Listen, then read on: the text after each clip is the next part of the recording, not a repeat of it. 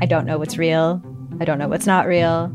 Limited Capacity is a collection of six darkly amusing stories about the mysterious ways we interact with the internet and with each other. There's something going on with him. It's like an act. I don't trust him. What? You're staring at me like I should say something, but I, I don't really know what to do here. That's the whole name of the game. Don't talk about how the town isn't real. You understand? Limited Capacity, available now on CBC Listen or wherever you get your podcasts. This is a CBC podcast. There is something about activist work being rooted in futurity, and that that is actually maybe something that we don't always talk about, but is a core part of this work. Is actually being able to imagine that a better world is possible, and then going and going and getting it. Welcome to a new episode of Chosen Family. I'm Thomas LeBlanc. And I'm Tranna Winter. That was Syrus Marcus Ware you just heard, artist, activist, professor, and co founder of Black Lives Matter Canada. Joining Syrus in our conversation today is fellow co founder Rodney Diverlus. We had a really amazing conversation with both of them about art as activism and reimagining pride. You'll get to hear that a bit later in the show. I don't think I'll ever forget June 2020. Between, you know, quarantine, we were still in lockdown because of the pandemic, the murder of George Floyd, which happened at the end of May, and the daily marches. There were marches every night. And I think for a lot of queer people, because that happened in June, people made the connection between the need for justice and the roots and the history of the Pride movement. The year before was 2019, right? So that was the year we celebrated 50 years of the Stonewall uprising. The Stonewall Inn was the center of this world in the West Village in New York in the late 60s where trans folks and sex workers were hanging out. And of course, they were harassed by the police day after day. And that morning of June 28, 1969, the police raided the place. And the folks who were there were just fed up they they start rioting and they start this uprising that actually lasted a few days. It lasted until July 3rd. So this is why the relationship between the queer community and the police is so fraught, and that that is something I did not know growing up.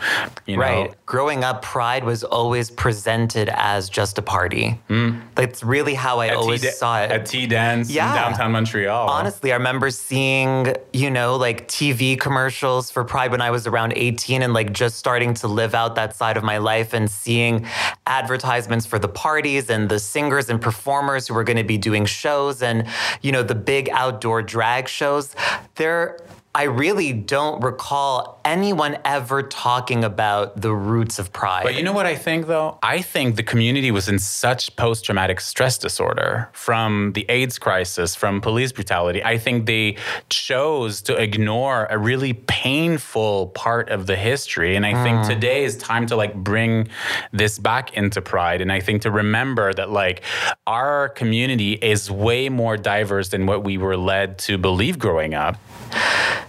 To be honest, I think that I've always been more of a lone wolf kind of person. I've never really seen myself in pride. Part of that is my own privileges and maybe not needing community in the same way that other people might. But I remember there was this one pride year, I think it was 2017. I was in Toronto and I was doing live coverage of the Trans March for, at the time called Daily Extra, now just known as Extra Magazine. Hello, Tranna Winter here for Daily Extra at Pride Toronto's Trans March. And so I was in the march. Um, we had like a camera person filming it. It was like a very DIY thing and it was being streamed on Facebook Live. And basically, my job was just to go up to people participating in the march, talk to them, how they feel, you know, what this moment means to them. And it really took me outside of my comfort zone, like having to like go up to strangers and talk to them about feelings and all of that kind of stuff.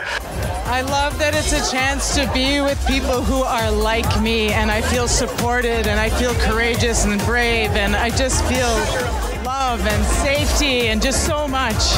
You said it all. Honestly, I, I got to see what pride could mean. Mm. You know, because for me, up until that point, it didn't really mean much to me. Mm. But I remember that night very vividly talking to all different kinds of people from all different groups because within the trans community, there is the disabled community, there is the black community, there is the Asian community, there is the indigenous community. Like, it's the trans community is not just this monolithic thing, there's so many intersections. Trans March, as a trans woman of color, it's been really hard for me to express myself. But like coming to terms with myself and being able to be surrounded by so much love and people makes me feel so proud. I'm very grateful to be. here. You're gonna make me cry honestly. You're amazing. And that night really gave me a new perspective on this does matter. These marches mm. do matter. This coming together really is powerful. And I remember that I could feel the energy in the air. And it was a kind of togetherness that I had never experienced before. Well, happy Pride. Happy Pride to you, too. So tell me a bit. And pe- people have to realize that the reason why there are pride marches is because in 1970, one year after the Stonewall Uprising, people wanted to remember that. Like they didn't want to forget what happened a year like before, and they created the first Pride March in New York on Christopher Street, and then eventually there was one in LA, and then later in the 70s in other cities, and eventually Montreal and Toronto. With everything that happened last year we really do have this opportunity to reimagine mm-hmm. what pride could be in the future and what we want it to be. All of this to say, I am in awe of people like Rodney Diverlus and Syrus Marcus Ware, two co founders of Black Lives Matter Canada, who have been deeply, deeply involved in the movement for a very long time.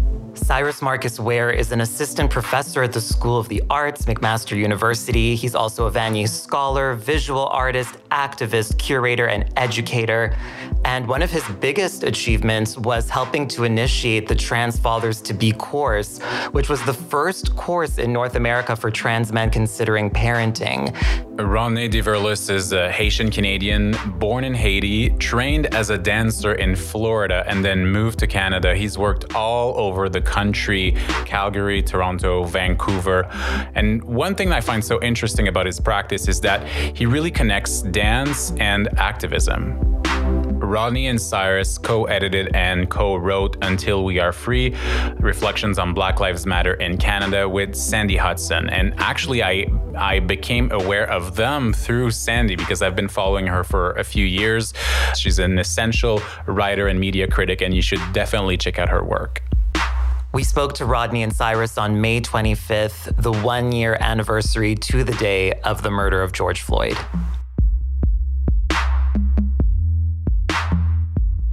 You? I mean, today is the one year anniversary of um, of George Floyd's untimely passing, and so I'm a lot of things today. Very reflective, um, very heavy, but I'm here. I'm here with y'all. I am. I yeah. I'm. I'm well. You know, I woke up this morning uh, thinking about the anniversary and thinking about the anniversary of the uprising, thinking about the anniversary of of all of those people from their beds and from their homes and, and from the streets, you know, coming together and saying we want something different. And so, I mean, George Floyd should be alive today. So I'm definitely thinking about that. And Regis Korchinski-Paquet should be alive today. And Chantel Moore should be alive today. And it's here in Toronto. It's a gorgeous, sunny sort of summer day. And that, that heat of the uprisings I'm feeling on my skin today.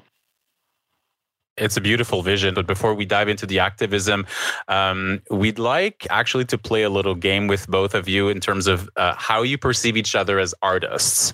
Um, so, Tranna, you want to start? Yeah. So, Syrus, how did you first respond to Rodney's work and what drew you to what he does? Okay. The one I'm going to tell you the moment that I I knew that Rodney Diverlus was put on this earth to move and to transform our world and our spaces. I programmed him into this show that was called Black Mystic that was at the AGO and it was Blockorama, the Black Queer and Trans Stage at Pride programming the space. And I said, Rodney, will you come and do a dance performance, uh, do something movement, do some do something, anything, you know, on this theme of Black Mystic. And and he said, Yeah, yeah, you know, t- totally and, and and sort of went away and did his Rodney magic. And uh, Rodney was living in Calgary. So it's not like I saw the previews. I had no idea what to expect. And this brilliant artist, they got in their car, they drove from Calgary to Tkaronto, got out of the car, dusted themselves off, put on their dance clothes, went into the AGO and did this performance that brought the entire house down. This jazz performance that featured movement, that featured uh, vocalization, that featured um, interactive technology with all of these repeated gestures that we were so familiar with from Hands Up, Don't Shoot, uh, from Protest, from Trayvon Martin, from all of these movements. You know, this this image of this black person in a car being stopped that was sort of repeated on all of these video screens that were all around the dance performance. And this room full of 5,000 people, you know, pouring out of the galleries, people who couldn't even see in the room, all mesmerized watching this movement. And, and then the title, In Your Eyes, I saw the sparkle of gunpowder. So everything about this performance, from the title to the movement, was just so perfect. And it was just so what we needed. This was 2017. This was after the fires were burning. This was this moment where we needed this. And I said, This human, this human has something to say. Ah. And I was I was converted from that moment. I have the chills. Goosebumps. Iris. Uh, are you shy? Are you shy, Rodney? Oh, I mean, right now after hearing that, I'm like, ah! oh my god, this is a work side. Yeah, and Rodney, what was your first experience of Syrus's work, or something about Syrus's work that that really resonated with you? So there's like two moments actually. Um, I had, you know, Syrus is on the has been a long time um, organizer with uh, Blockorama and Blackness Yes, which the, the largest running Pride stage. Um, it's the the Black queer magic.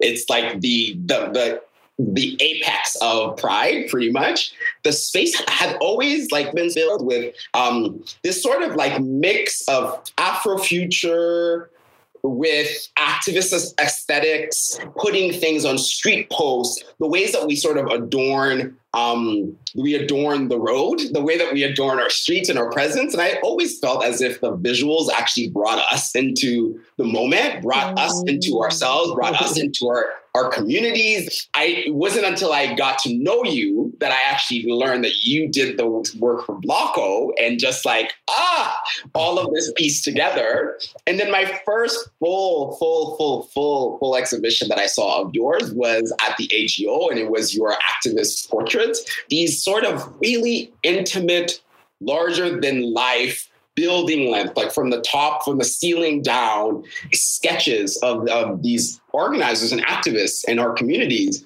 people that hadn't um, that that hadn't been featured in this particular way, and to see you capture their humanity, their intimacy, their personalities, um, their depth. Being able to see all of those very much was the moment where I was like, okay, Sai, like you ain't you ain't playing. I love the uh, the energy and the love in your relationship. It's quite beautiful. It's quite beautiful. It actually also comes through uh, the book. So I have it. I have until we are free. Reflections on Black Lives Matter in Canada. So my first question is very simple. What was the intention behind putting together essays about the movement for this book? And we'll dive into a few of the essays. So Syrus, maybe you can start yeah, we wanted to um, tell our own story. I mean, so many people had started telling their their perspective and their vantage point of our story, but we hadn't really had a chance to do that. So we wanted an opportunity to do that, and we wanted to have an opportunity for our community to say, hey, this is what happened. We rarely get to hear from BIPOC activists in the struggle while the struggle is actually happening. And so this book was a chance for community members to say, this is what it's like to be a mother in the movement. You know, this is what it's like to be a disabled activist in the movement. And just to think through all of these questions that community members have been doing in this movement for decades and then through this uh, particular movement for the last, you know, six years, right? So it was an opportunity to give voice to, back to community and say, let's have a chance for us to actually tell our own story what I feel really comes through the the essays that I've read, Rodney, is uh, the queerness of Black Lives Matter. So, is that something that's representative of the movement? Is it only in Toronto? What's the intersection between queerness and Black Lives Matter? I mean, this is reflective of the movement all over the world. I mean, there's something around those of us who have the most to lose are often the very first ones in the front lines. It's always been Black trans folk, Black queer folks, Black disabled folk, Black folks from the margins, Black migrants that have always been the very first ones, the most vocal to um, to talk about the things that affect us and impact us. And so BLM all across the board is particularly in Toronto, particularly in Canada, um, the folks who built, who created the sort of brickwork for this movement are Black trans folk or Black queer folk, Black non-binary peoples. And this is the same with the States as well. You know, the folks that had started BLM in the States were three Black queer women. And and that we sort of really wanted to reject the, the old respectability politic of time past. We want to sort of reject the belief that it's only cisgendered Christian uh, Black men that actually deserve advocacy, um, and that in many ways embedding and entrenching our identities and our very existence into the fabric of the organizing has been um, our guiding um, guiding rudder in many ways like we're hella queer, y'all. Like we really, we really, really are. And I do think that that is forgotten. Um, we sort of believe that like none of us are free until we're all free. You've mentioned, you know, the start of BLM in 2013, you know, which we sort of saw come to the mainstream when um, Trayvon Martin's murderer was acquitted. Um, I'm wondering if you can each take us back to that moment where this movement really came to the surface and where were you at in your own personal journeys and activisms at that moment in time? Syrus, if you'd like to start for me in 2013, what stands out is uh, when the Zimmerman verdict came out, we organized this candlelight vigil at um, Riverdale Park, and a lot of people came, and there was an open mic, and there was people wrote letters, and um, and I and it, and it felt like a moment. It felt like the beginning of something. For me, it was just this, you know, this this incredible opportunity to see. Uh, the fruits growing on a, a, tree that had been watered for for decades, long before I had become an activist. There were Black people in this country who were trying to make change and who were dreaming of a day where there would be the kind of public conversation that Black Lives Matter Toronto was able to create in the city around Blackness. You know, to me as an abolitionist, to be living in this moment where so many people are having the conversation we've been trying to have for decades, this feels like such a beautiful moment moment. And I, I mean, Rodney, you can t- talk about that coldest, coldest night of the year when we first gathered. Um, but like, what what a moment! And to come to here, it's really beautiful. Yeah, Rodney, would you like to tell us about that moment and yeah, where you were at around that time? Like Cy, I remember that that Riverdale that that that vigil that y'all organized. Cy, I remember it was the coldest day at that point, like end of November. Like it had snowed, it had lightly rained, it had hailed at one point. it was like the full the full gamut of of Canadiana, um, and I don't know. I had. I don't think I've ever. I don't think I had ever been in a space that's that was so charged that I think we all knew why we were all there. Every single person, like all everybody who was in that space, not just even the organizers, everyone, we understood that there was also a, a point of no return. We also had understood that there was a lot of groundwork that was built by our OGs, by our elders, I think it's really important what you mentioned, Cy, around um, the sort of like lineage that we draw from in many ways, and that this iteration of this movement, of this Black liberation movement, uh, it's a it's an iteration that's actually built on many past iterations, and that ever since there's been carceral systems meant to um, to target us. There had always been Black resistance, and I don't even know if you can if you if you if you felt this, Syrus, for the first couple of years. It just feels like everything aligned. It was both our ancestors and our descendants and our elders yes. and ourselves and our communities and everything sort of aligning, telling us all, not just the organizers, but the community to like keep going. And that um, sort of, I don't, from that impetus, from like the creating of the opportunity, I don't think it's the momentum has never stopped. And it wasn't I, think what was perhaps magical about about when we talk about 2013, 2014 is that really people organized themselves. It was community that actually recognized that there was a vacuum that needed to be filled. And we all sort of wanted or desired not the permission, but the encouragement to tell each other, all of us, all of us as Black folk here in Canada, to, to demand more. Yeah. Absolutely. And I'm so thankful that you brought in our ancestors and our great grandchildren because I really do think that there is something about this work being rooted in futurity and in uh, a sense that we exist in the past, the present, and the future. And that that is actually maybe something that we don't always talk about, but is a core part of this work is actually being able to imagine that a better world is possible and then going and going and getting it.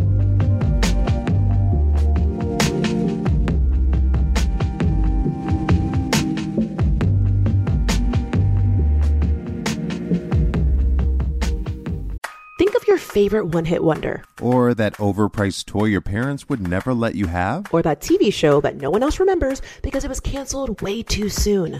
Now, what if we could fix it? I'm Franchesca Ramsey. And I'm Delon Grant. And after 20 years of friendship, we are now hosting a new nostalgia podcast called Let Me Fix It. Each episode, we'll dig into our favorite celebrities, shows, and brands of yesteryear, and then imagine what it would take to repackage them for relevance today. Think of our show as an intervention, but with way less stakes. So subscribe to Let Me Fix It wherever you get your favorite podcasts.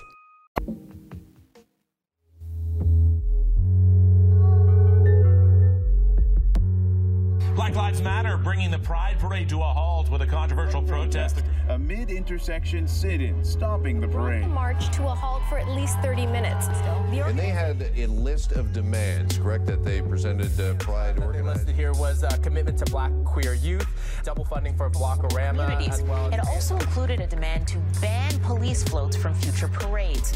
Pride's executive director. Pride. So today we held Pride accountable for their anti-blackness, for their anti-indigeneity, for the fact that we have been pushed to the margins way too long. We are not telling individual cops in this ritual that they can't participate. What we are saying is that the presence of seven police forces creates an unsafe situation for a number of uh, marginalized communities.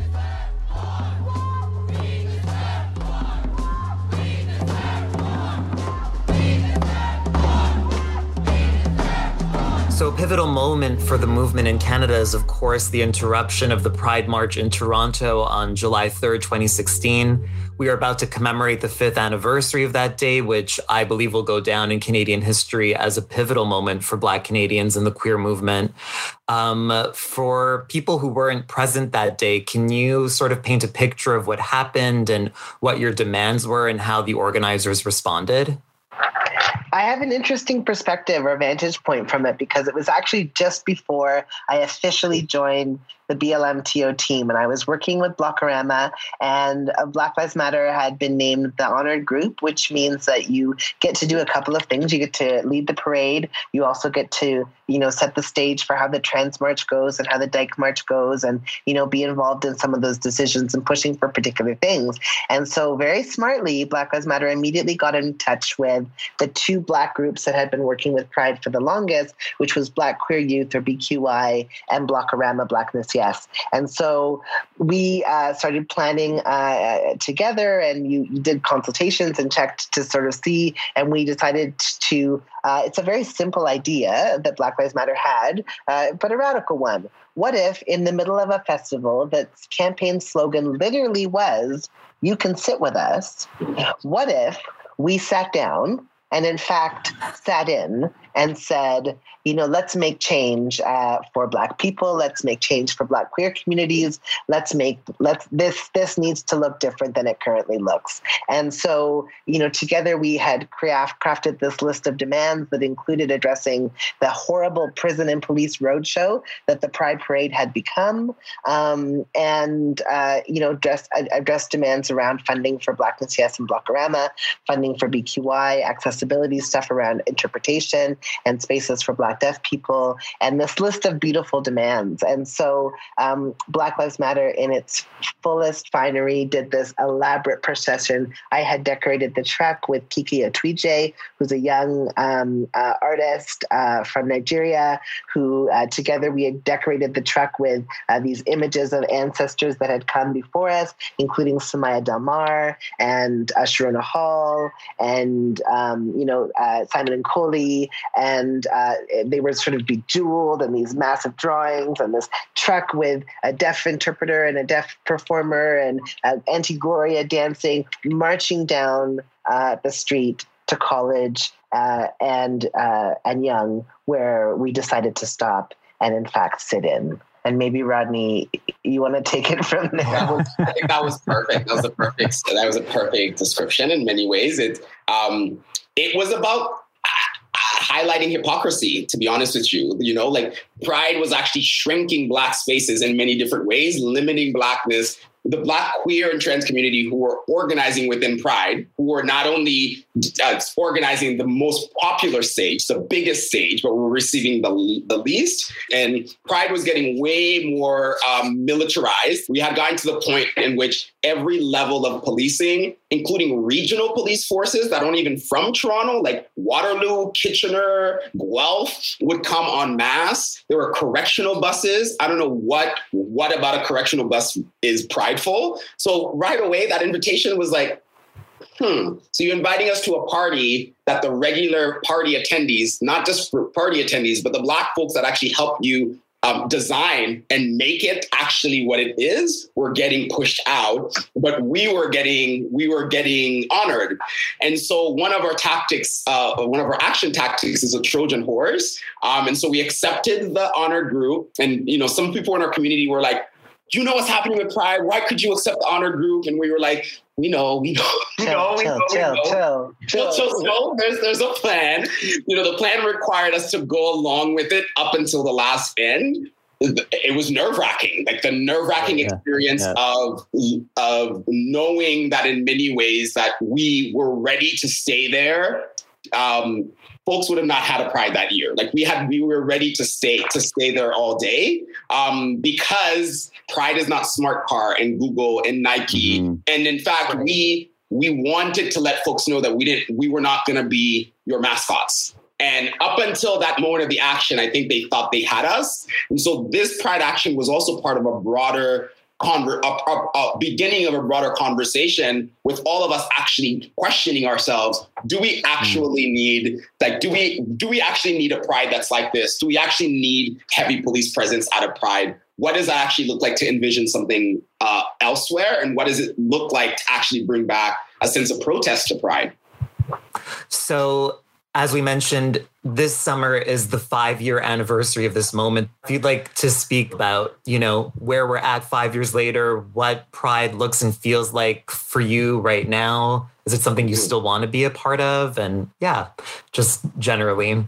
Yeah, I mean, I think it's like pride is just something that's so you always have to negotiate with yourself depending on the year. And that I'd actually I removed Pride Toronto from Pride for me. Like those two are two very separate entities, and nobody will get to take my pride away. You feel me? Like it's my birthright. Um, it's it's it, it, it's part of my humanity. It's it's very much part of what defines me as a as a black queer person, and so I we are getting more and more in a place in which people are recognizing that it's actually within us to create pride. You know, like I think that we all often, for marginalized communities, we we have we need we not permission, but we once we give each other the encouragement to do something, it often opens up a, a, a ripple effect. I also think, to be honest with you, for pride has, and this is almost a broader conversation on pride, but there's a part of me that's like, who are we doing this for? who are we doing this for, right? That a lot of the criticism that we got from 2016 was mostly by queer folk who were like embarrassed for I, I, this is how I'm reducing it, right? That are like, oh, how how how could you make us look like that in front of the straights, in front of the mainstream, in front of the politicians? Like there's this like, you know, like we we so much want to sanitize queerness, like we want to clean up the mess, we want to make it package package and bottable, like for for straight hetero patriarchal normative people. And so that is part of the reason in many ways that we're more than willing to like shave off the edges of pride and make it not about protest make it not about resistance no demands whatsoever. It's just a party. And then for me that's just to appease the, the very folks who actually have no stake in our own community and our own well-being. And in fact it's it's it's appeasing a mainstream that for many ways has kept us othered.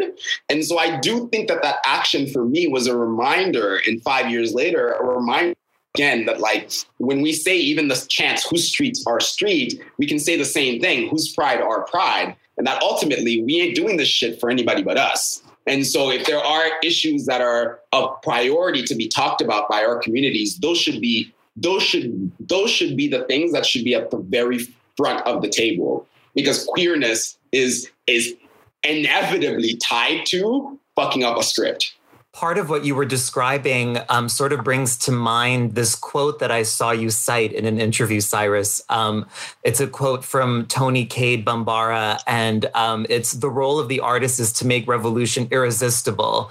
And hearing you talk about what took place at Pride in 2016, like that is to me irresistible. Um, so I'm wondering now, five years later, what are the changes that you've seen since that moment and how does it relate to this idea of making revolution irresistible yeah, Toni Cade Bambara, she said it in 1982, and she said in particular it was the role, the role of artists from oppressed or marginalized communities was to make the revolution irresistible, and I believe that, and that's what roots my entire artistic practice.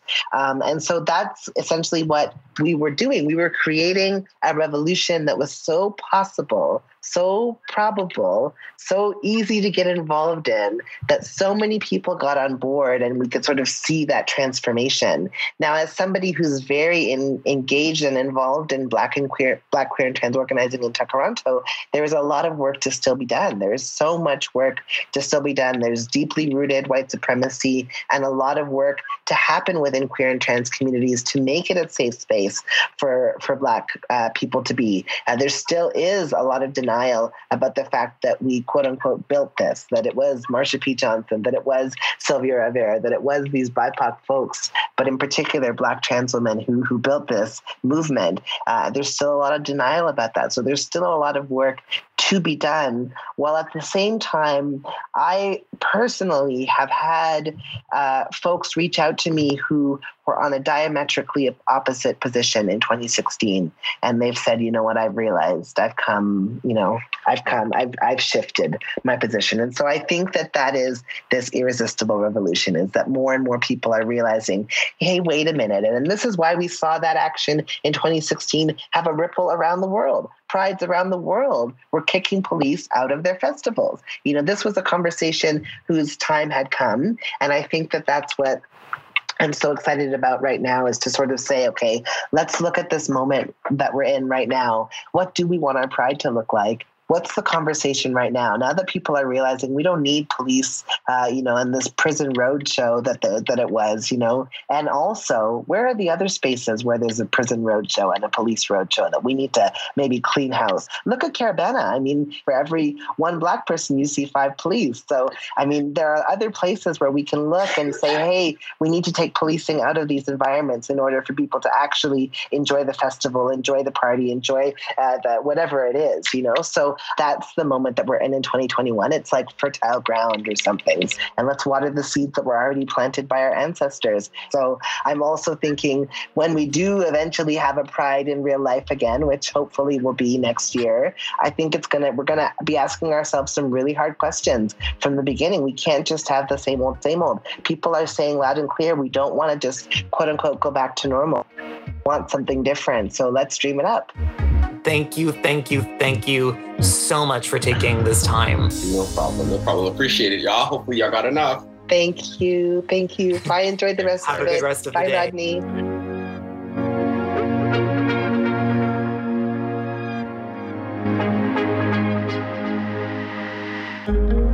You know, I've sort of leaned into being a pessimist over the last few months, but I have to say, speaking to Rodney and Syrus was genuinely so uplifting. I highly recommend that everyone goes and follows Syrus and Rodney. You can find Cyrus on Instagram at Syrus Marcus, and you can find Rodney at Rodney Diverlus. They're both also part of a group of activists who have created the Wild Seed Center for Art and Activism. It's an incredible multi purpose space that's intended to cultivate the most transformative and radical ideas from Toronto's diverse Black communities. Their book, Until We Are Free Reflections on Black Lives Matter in Canada, is available wherever good books are sold. Honestly, this book should be mandatory for every Canadian. I've learned so much uh, through the essays of Patrisse Cullors, Janaya Khan, Robyn Maynard. And if you want more information on Black Lives Matter, you should check out blacklivesmatter.ca.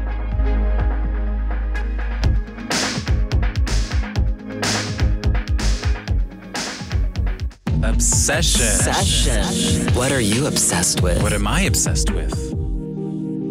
What are you obsessed with? So, my obsession this week is uh, I wouldn't say lifelong obsession, but it's a recurring one. It's Wendy Williams. Of course. The best talk show, the best daytime talk show on television. For anyone who doesn't know who Wendy Williams is, Wendy actually started off as a re- radio DJ in New York City. She was sort of known as like the female Howard Stern of the hip hop world and just, you know, is problematic. Wendy is problematic and She it's is. part of the entertainment. Basically, it's a talk show. Live from New York City, it's the Wendy. There's usually a couple of celebrity guests, some like tacky shopping segment. But the heart of the show is the first like 20 minutes where it's just Wendy sitting on a chair doing Hot Topics, which she stole from The View, like completely unapologetically. But Wendy's Hot Topics are all, it's all celebrity gossip. And it ranges from real stars like Jennifer Lopez to like reality TV stars. The other day, she had Aaron Carter on the show as a guest, and she thought Aaron's brother, Nick Carter from the Backstreet Boys, she thought Nick was from One Direction. brother was a member of One Direction, was it? Wait, what, what group? Which is like 16, 18 years But it says, after. but it says so many things about like boy band culture, manufactured pop, just white guys, kind of all looking. She thought, so she thought Nick Carter was Howard Styles, basically. Basically, and she's the one who famously called Dua Lipa Dula Peep. There's a woman that you know as Du La. Huh? She, her name's Dua Lipa. Dula, uh, yeah. But you call her Dula Peep. Dula Peepa. I'm sorry. And now everyone calls Dua Lipa Dula Peep, which is amazing. It's just a guilty pleasure and it's so much fun. And I love her wigs. Every single day she's wearing a different wig. Her outfits are fantastic. Like she can go from athleisure to like a full on gown in like the span of three days. I live for it. I mean, what I love about Wendy is also that she, first of all, is not trying to be friends with the guests. Yeah. Like she is, she stays very distant Yes. emotionally. She's very disconnected from the guests. You know, she loves her gays, she loves her black ladies, and she loves to, she talks to people in the studio, but she doesn't, she talks to them, but never really listens back to what they have to say. Right, exactly. And she get like uh, don't forget like she gets called out and in trouble a lot like Mm-hmm. very often because you know she's talking for like 25 minutes. It's totally stream of consciousness. This is not scripted. She's not reading off a teleprompter. Like she very often puts her foot in her mouth. But I think we forgive Wendy Mm. and I don't think anyone really wants to see Wendy get canceled because No. we know where her heart is and she's just trying to entertain us and keep us laughing. I I absolutely agree with that obsession. So, what are you obsessed with? Well, I've been doing a lot of driving recently. Um, I have my mom's car, so I made this driving playlist that's called Adult Contemporary Drive, um, Which we're going to share in the Facebook group. We all need to have access to this playlist. Um, and I wanted to share with you a few of the songs that are on this Yes. list. Um, so just to get uh, my my head state right now is I I'm I am looking to be moved by adult contemporary music from the 80s and 90s and early 2000s. Um, you know, just like staples. I'm feeling extremely nostalgic, so this is where it's coming from. Um, so I'll share a few of the songs with you that are on the list. I just yes, want your reaction. Because I also have a playlist that sounds very similar called Sappy. Because people forget that, like, the really over the top, corny love songs, the, the melodies are so powerful. But it's, it's a mix of like love songs, but also songs to drive fast. Like one example would be "Missing" by Everything But the Girl. Oh, amazing. The, huge, the club remix Yes. from 1996. That's an amazing one.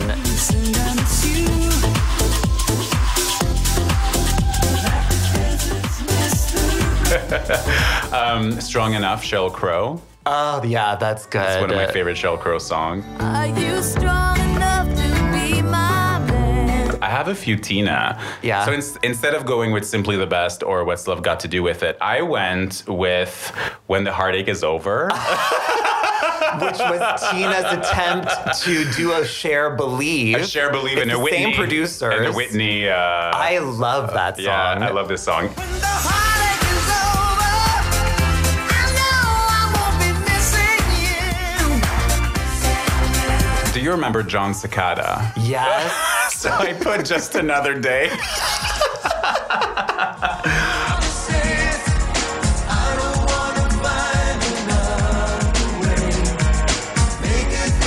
So you're just driving, listening to these. In the burbs. Burbs slash country where my mom lives. And are you like crying as you're driving? I have, Like, I have, I have cried. are you singing along? I'm singing along. I'm driving fast on Seals Crazy. Are you honking at people? I'm honking at people on Roxette. It must have been love. I love it. Again, we will share that playlist with all of you. I can't wait to listen to it.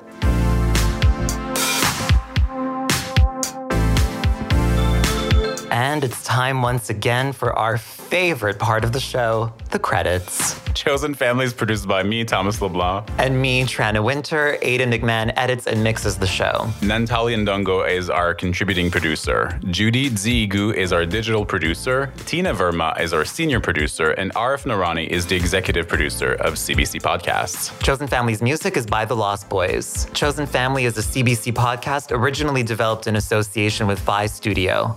We are recording this season at Tomei Park Studio. Cancer season is here. It is my birthday in a few days. Uh, I'm waiting for you to say happy birthday. Oh, my Well, it's not your birthday yet. Our newest episode of Lucky Stars, the web series that we do with Xtra Magazine, is out. So we roast uh, some of the famous cancer icons. The video is hilarious. Make sure to check that out at Xtra Magazine, xtramagazine.com, and on YouTube. Of course, follow our Instagram account at Chosen Family Show. Please recommend it to a friend. Give us a rating. We haven't had a five star rating in a while, so make us feel good, you guys.